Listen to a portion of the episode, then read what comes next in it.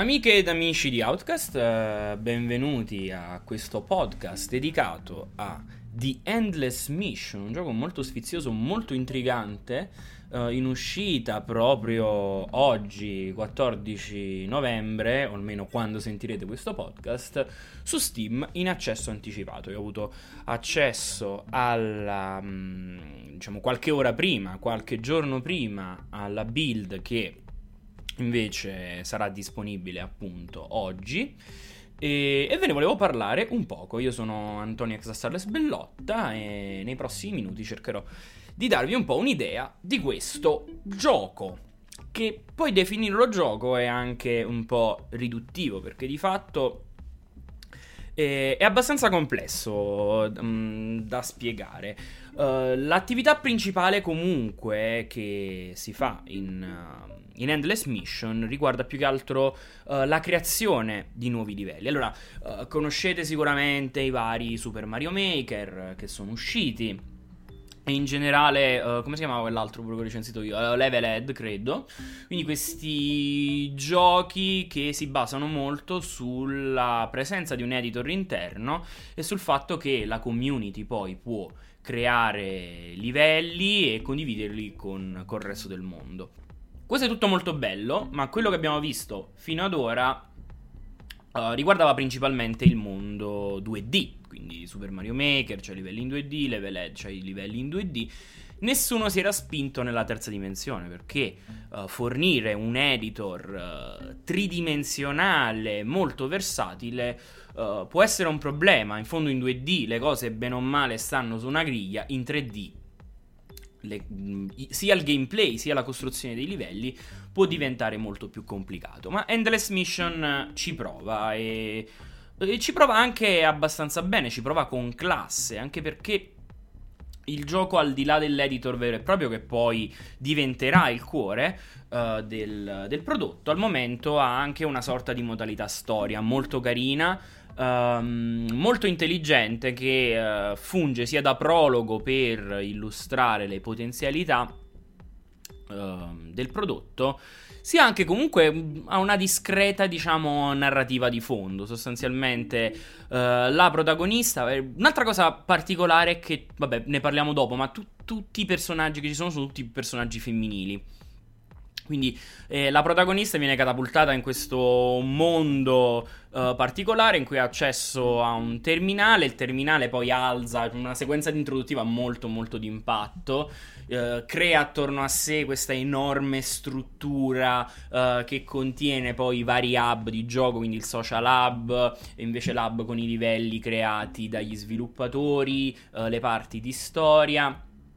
E, e viene guidata da una Ehm, da quella che sembra una IA, almeno in questo punto della, della trama, si chiama Ada, se non erro, e che uh, guida appunto il giocatore uh, attraverso i vari aspetti più o meno complessi e per farlo uh, lo catapulta all'interno di, dei giochi. Allora, no, questo non è ancora ben chiaro dall'early access, ma ci sono sostanzialmente due, tre uh, tipologie di gioco diverse. Al momento c'è il platformer, il racing game e l'RTS, quindi strategia in tempo reale, StarCraft, Warcraft, per, per, per capirci. Uh, all'inizio, ad esempio, uh, i, i, primissimi tutorial vengono fatti all'interno di un uh, finto gioco fatto da un utente che si chiama tipo Captain Black Claw, che la cui protagonista è questa pirata con, con gli artigli neri che va in giro un po' uh, alla Banjo Kazooie per, per i livelli a, a, raccogliere varie cose, attaccare nemici e quant'altro. Ma la figata è che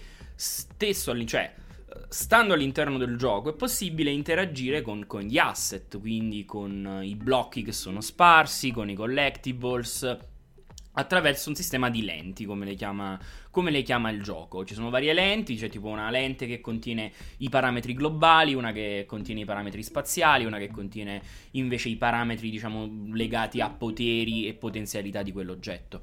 Ad esempio è possibile il primo, diciamo, il primo parametro può, uh, su cui si può operare la grandezza, la scala dell'oggetto, poi si passa um, a caratteristiche tag, tipo il fatto che quell'oggetto sia raccoglibile o meno, Um, e alcuni... E l'interfaccia funziona Uh, in buona sostanza proprio come se fossero delle lenti, per cui tu attivi questa lente e ti mostra tutti gli oggetti con cui puoi interagire intorno a te. Cliccandoci sopra ti compaiono una serie di parametri che sono sia numerici sia con un classico slider, con un'interfaccia slider, e in questo modo si possono ad esempio aumentare e ridurre le dimensioni di oggetti, uh, cambiarne la posizione, oppure a volte sono dei semplici tick, tipo per attivarli.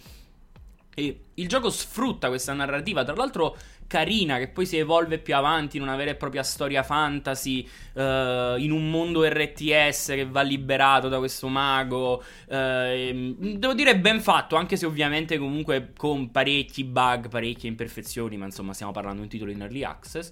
E, um, e niente, insomma, mi sono dimenticato quello che stavo dicendo perché ho aperto 3000 uh, eh, subordinate da, da, da, solo. È la prima volta che registro un podcast da solo e quindi ho un po' questa tendenza che, a partire. E quindi sfrutta, dicevo, questa narrativa per spiegare le basi dell'editor.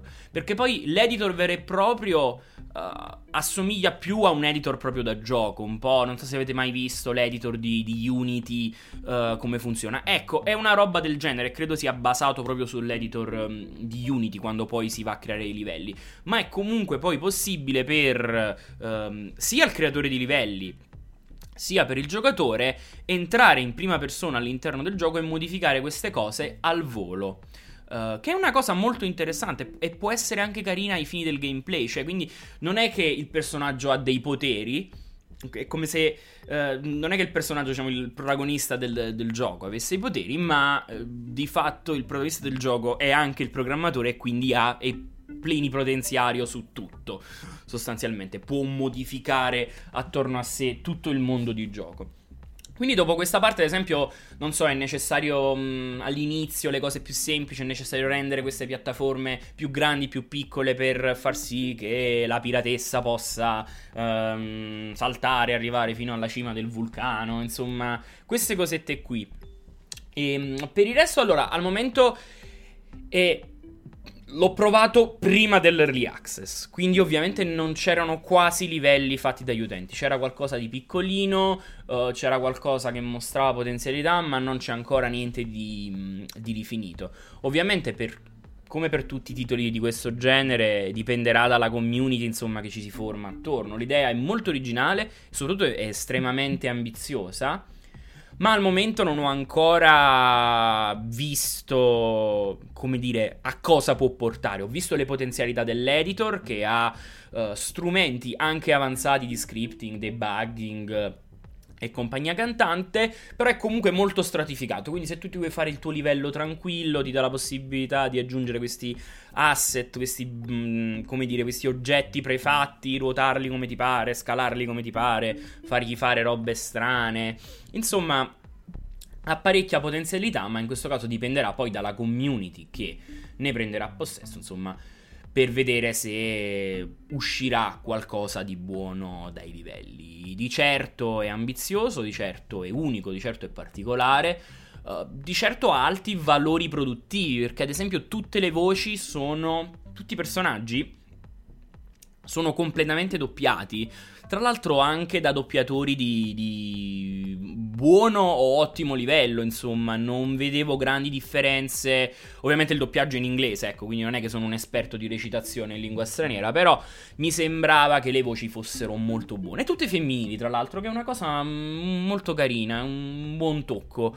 Uh, abituati a, a giochi invece in cui sono sono tutti uomini, vedere per una volta un, un gioco in cui ci sono solo voci femminili è, è, stato, è stato, particolare. E in generale tutti i personaggi che si sono inventati poi all'interno di questa micronarrativa che si espanderà perché lo dicono chiaramente che insomma ci sono dei capitoli della storia che ancora risultano come coming soon.